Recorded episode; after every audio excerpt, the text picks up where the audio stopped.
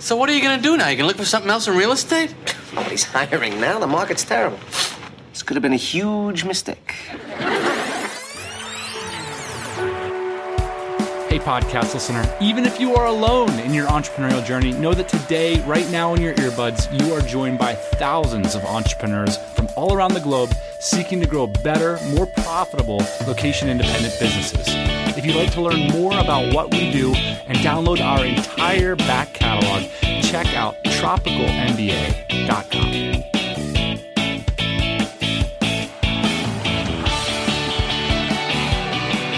This week, friend of the show and friend in general, Taylor Pearson, drops by the show to talk about his new book.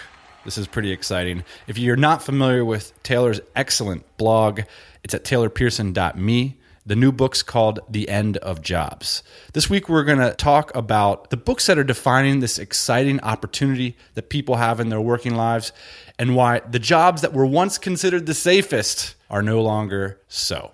The links to Taylor's book and all the stuff mentioned on the show you can find at the blog tropicalmba.com slash end of jobs.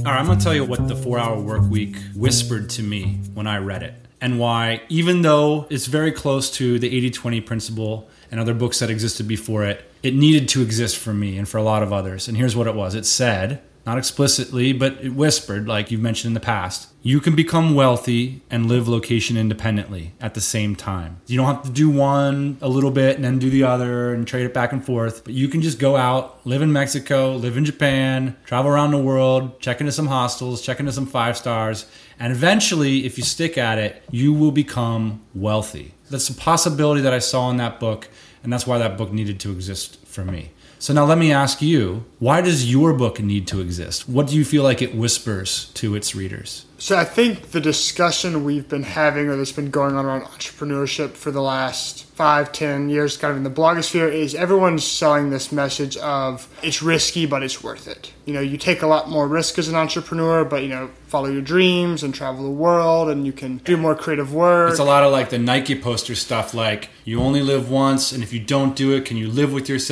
And a lot of people might reason that, yeah, I can live with myself. I'll be fine, thanks. I'm making the argument that even if that's not what you want, even if what you want is the classic Americana 1950s dream, white picket house in the suburbs of Phoenix, and you want to raise two kids and live a quiet life, it's still a smarter choice. That the nature of the economy today and what's going on is that sticking your head down in a job for 40 years is just not a good trade anymore. I kind of had this conversation while I was in the midst of writing a book with a, an old friend of mine who was at the time like starting to get into his law career, had finished law school, and kind of had this moment in the conversation. He looks at me and he's like, "Man, look, I just picked the safer choice." Right. And I kind of wanted to like grab him and shake him, and I couldn't really articulate why that was not true at the time. But I sort of, I was like, "Oh, I got to write this book." So this whole book came from you wanting to tell your friend that he's an idiot.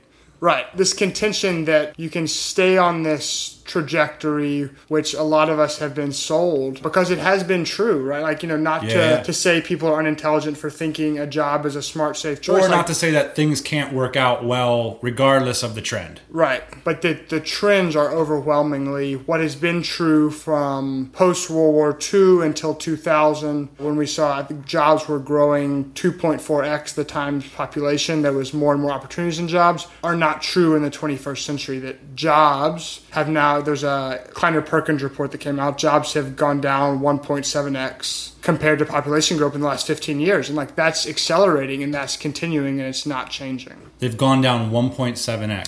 So for every new individual, or every new Human. person born, every new human, there's 1.7 times less jobs. The jobs are decreasing relative to population growth. I see. Would it be fair to say then another way to say your book is like when your guidance counselor or parent sits you down and say, "Hey Taylor, you're a smart guy. You know what you should do? Invest in a good university, become a lawyer, become a executive, become a doctor, become an accountant, become a engineer." Is what you're saying is if they knew better, they wouldn't give that advice? So what I'm saying is, yeah, they're giving a bunch of advice based on their life experience, which for most people was right it's the second half of the 20th century. That all these statistics about you know how a university degree is worth a million dollars over the course of your career, and all this narrative around jobs is based upon a historical data set Right. that's no longer true. So I just finished the STAR principle from Richard Koch and actually interviewed Perry Marshall for the book. And this was one of the things we were talking about, but kind of the primacy of market. And if you look at backing a business, if you have the choice between a great team, a great product in a bad market, or a mediocre team and a mediocre product in a great market, you always take the great market. Market is far more important than most people realize. You know, this is something Marc Andreessen talks about, you know, Richard Koch talks about it, Perry Marshall's talking about it. That's kind of one of these conclusions all these guys have reached that being in a good market is a lot better than being smart. Like if you were investing in real estate in 2004, you'd made money by 2007, not because you were smart, because, you know, that was the real estate bubble, the market was booming. And the same is true of, you know, if you got a job in 1948, the market was booming. You know, we were in this post World War II boom that Warren Buffett has said, like, why was he so successful? He was successful because the economy was booming. And if you look at his investing track record, his early track record is much more impressive than his more recent track record. That the job market from, you know, 1948 for the rest of the 20th century was booming, and that's not the case anymore. The market that's booming now is the entrepreneurial market. And that's what Ron Davison was on about, and that's what Seth's on about with Linchpin, and that's what the book dives into. Let me reframe up what we mean by job because oftentimes it's presented as a dichotomy. Like you either have a job or you become an entrepreneur. And I don't see it like that. What I see as jobs are an obscuring layer between you and your entrepreneurial life. So they're just kind of like cloudy glasses. A job obscures your vision of your means of production, of how you make value, how you get money in the world. The example we say on the show all the time is the dentist who gets into the dental game because they have a sense that there's a lot of money there. But there's an, this obscuring layer, which is, you know, I kind of have an office, I have kind of a dentist, and the money piles up in the bank account over the years. But when they become 50, and if they don't want to clean teeth anymore and want to have some freedom from that job, they have to learn how to become an investor. They have to learn how to become an entrepreneur. But the punchline, of course, is that that's what they were all along. And because they waited until they were 50 to do anything about it, sometimes they make some bad decisions. And I guess the question is kind of the reason corporations exist, right? Is the corporation has to make money, right? It's, so it is profitable. There is value being created. It's not clear who's creating that value. So inevitably, a very few people in the corporation are creating this value, and like most of the corporation is creating no value. They don't know that or they don't realize that because they still get a paycheck, right? Right. Like you still get a paycheck even if somehow it's possible to kind of calculate what value added to the corporation is in that negative. Like until they figure that out somehow or until they guess that's the case and you get fired, someone still gets a paycheck. So if you are one of those people that is creating the value, and even if you're not one of those people that's creating value, you're gonna have to figure out how to become one Right. because the mechanisms to detect who's creating that value are getting better and better.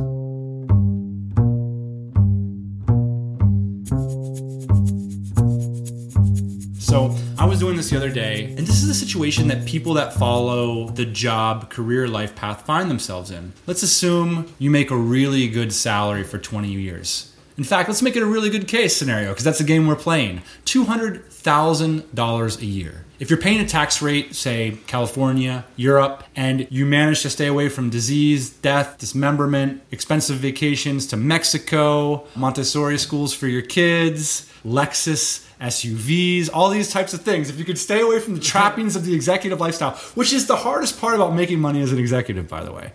I mean, because everybody wants to go to Paris or send their kids to the best school. I mean, if you send one of your children to Stanford, you're going to be spending more than you can save in a whole year's worth of sitting on the highways going to your executive job. I did the math, and this is an individual scenario for me after taxes, after savings, being a very smart person, no medical emergency. 20 years gives you less than a million dollars. By my calculation, $820,000. Now, you did a great job. You pretty much beat all the odds. You got an insane salary and you sustained it for 20 years, which is like two lifetimes. Okay? You're 50 years old. You did everything right. Now, what do you do? If you live 30 more years, you'd only have like $26,000 a year to live off of.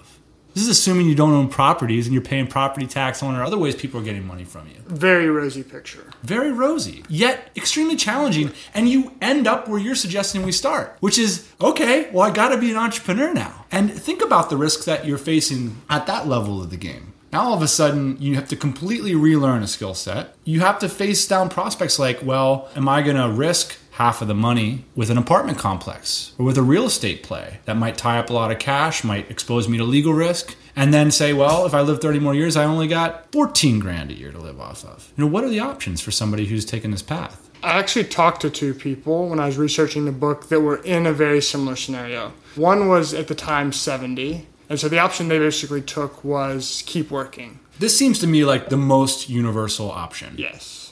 So Keep you- cracking. You're 50, you got your 100 grand in the bank, didn't really see it was going to play out this way, but you realize, you know, assuming the market keeps going up, and like we're building so many rosy assumptions in here, but assuming everything keeps going well, Yeah, you work you another 20 years, your industry is stable, and you can keep earning $200,000 a year for a 40 year period, which is certainly impressive. The They- cruddy thing about it, by the way, and just the most fundamental thing here, and now I'm getting back to the blogosphere stuff that we derided at the beginning of the show, which is you're working a job for 50 years. I worked one for five, and I about shot my face off. You know what I mean? Maybe I just have a different personality than most people, but I mean, imagine the kind of emotional toil. Because a lot of people say, you know, starting a business isn't safe, Taylor. It's code for I don't want to do that because it, it seems like a bunch of work, and they mean like emotional labor. Right. I don't want to be a leader. I'll work 80 hours a week in the corner and, you know, like file papers, and Yeah. yada, yada, but go out and like take risk in the emotional sense. But you are taking emotional risks by doing what other people tell you to do for 30 years as well, or having to constantly position what you want to do in the context of what's Right. this is real emotional labor. Right. Uh, the type that executives specialize in. And if you can endure that, you most certainly can find a thousand true fans and serve your customers and figure out a way to generate income in the way that is more suitable to you. Option A is you keep on working. The assumption built into that option, and going back to the two I talked to, are the person that confronted this option with that's 70 now faced this option in you know the 1990s. Like things were still going fairly well for the job market, and it was very reasonable to expect they could kind of continue those earnings for 20 years. Talked to someone on the same career track who basically faced this question two years ago, and they looked at what was going on with the job market, and they go, "There's no way I'm gonna be able to sustain these earnings for the next 20 years. Yeah. Like my industry is not going to support this. Like it is changing too fast. Again, I have to go- go relearn a new skill set. I'm gonna have to go do something totally different. And the conclusion she basically comes is, well, if I got to go learn a new skill set and do something totally different, I should pick an entrepreneurial skill set and start a business because I can see the trajectory of that. That's getting more valuable. Okay, so let's like backpedal just a little bit to talk about your book. So the story behind the book is mostly your fault. We were sitting at breakfast after DC Bangkok, which is the conference you host in October in Bangkok. We were kind of having this conversation around how is this possible? Like we all see this as possible. You know, we just went to this conference. Everyone has these businesses. You know, some of the books that are kind of dancing around this. Seth Godin with Linchpin, Ron Davison with The Fourth Economy, Nassim Taleb, I think, is kind of abstractly dancing around this, but like the changing appearances of risk Yeah. in society. Chris funny that Anderson with it's- the long tail. It's funny that you mentioned Linchpin. I think that's interesting because Davison's book kind of ends abruptly, in which he says, for the vast majority of the 20th century, we plugged ourselves into corporations. And, you know, that worked for so many people, and that's why we inherited this script. But because of the democratization of the means of production, the fact that I can basically start a value factory from my own desk now and I can distribute it, I can fund it. I mean, we were talking 10 years ago. Let's let me tell a story. Are you ready to have an old man story time? Story time. Let's All do it. 10 years ago, I gave away 33% equity for information. And you know what that information was? Who could make my furniture? That information was worth 33% of a company. Nowadays, you can jump online and click, click, click. Nowadays, I'd, I'd shudder to think what the 33% would cost me. Luckily, we rearranged the partnership before that ever came to a head. You know, there's a little maximum business that says never give equity for something you could pay cash for. The truth is, though, if you think back 10 years ago, let's imagine our scenario of the executive who's thinking about starting a product business but doesn't know any suppliers in China who can build their widget for him. Okay, so let's assume they can get three weeks off of work to travel to China. Plane ticket's going to cost them a couple grand. They're going to need to get a translator. They're going to need to build a pre prototype to bring over there to show to the suppliers.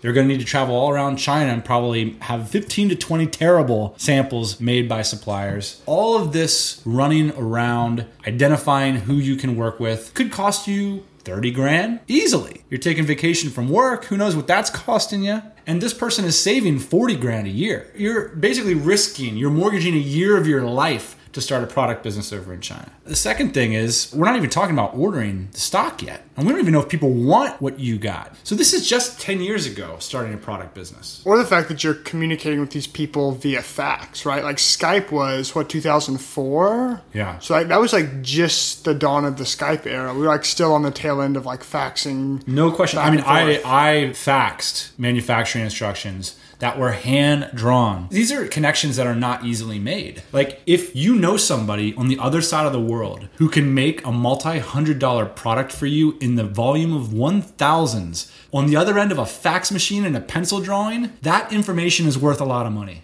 Why people weren't giving it away. Exactly.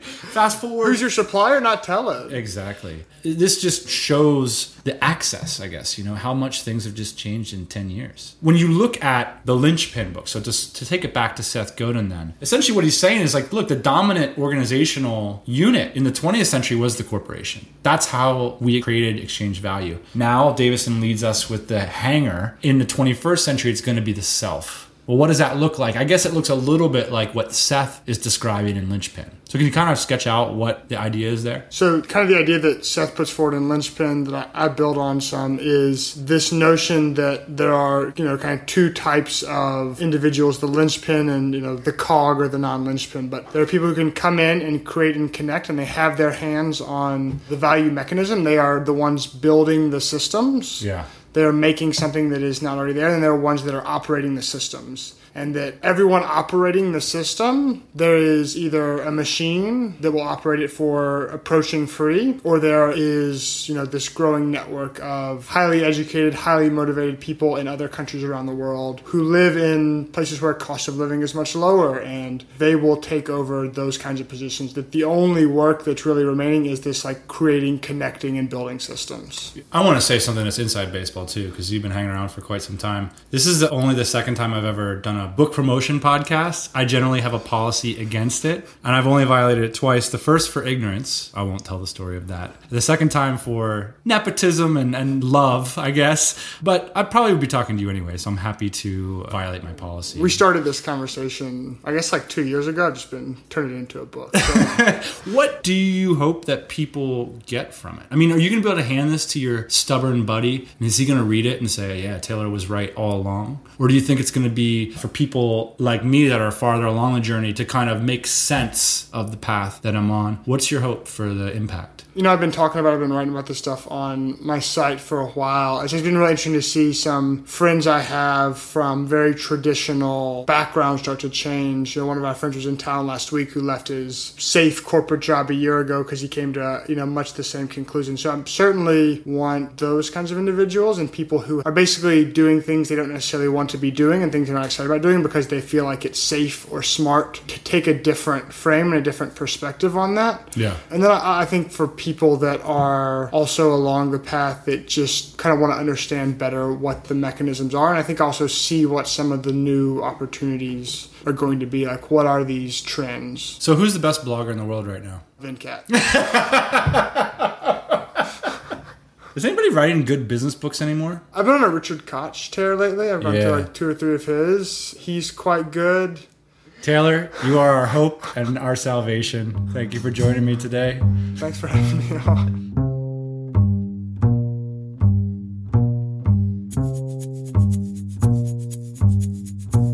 Taylor's too modest to say that he's one of the best bloggers out there, so I'll say it for him. Check out his excellent writings on philosophy, business, and business process, including a case study of how he grew one of our e commerce sites. I mean, that site is like a freight train growing 100% year over year. So check out his blog, taylorpearson.me. And if you're interested in Taylor's book, new book, it's coming out in a few weeks, The End of Jobs, plus all the other links to the books we've mentioned in this show, check out this blog post at tropicalmba.com slash end of jobs. Hey thanks for listening to the Tropical MBA podcast. You can go to tropicalmba.com, get access to hundreds of back episodes and all kinds of other goodies. Load up your iPod. That is the cheapest way to fly business class on your next international flight. We will see you next Thursday morning, 8 a.m. Eastern Standard Time.